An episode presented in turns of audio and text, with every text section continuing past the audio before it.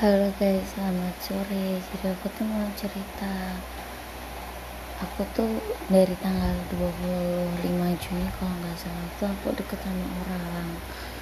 Nah orangnya itu tuh udah sama-sama sayang kan sama aku.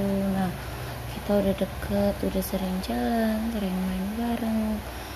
Nah tiba-tiba waktu Juni akhir, eh Juni masuk Juli tuh dia nggak ghosting aku. Terus habis itu dia masuk lagi ke kehidupan aku. Semalam tuh aku main sama dia. Terus aku tanya dia udah punya cewek apa belum? Ternyata sama ini dia udah punya cewek. Terus kalian yang dengerin ini gimana sih pendapat kalian kalau di ghosting sama orang? Habis itu ternyata dia punya cewek lain. Sakit nggak sih rasanya masa keluarga hancur masa percintaan hancur semuanya hancur nggak ada yang baik intinya kalian semangat ya buat menjalani hidup nggak boleh nyerah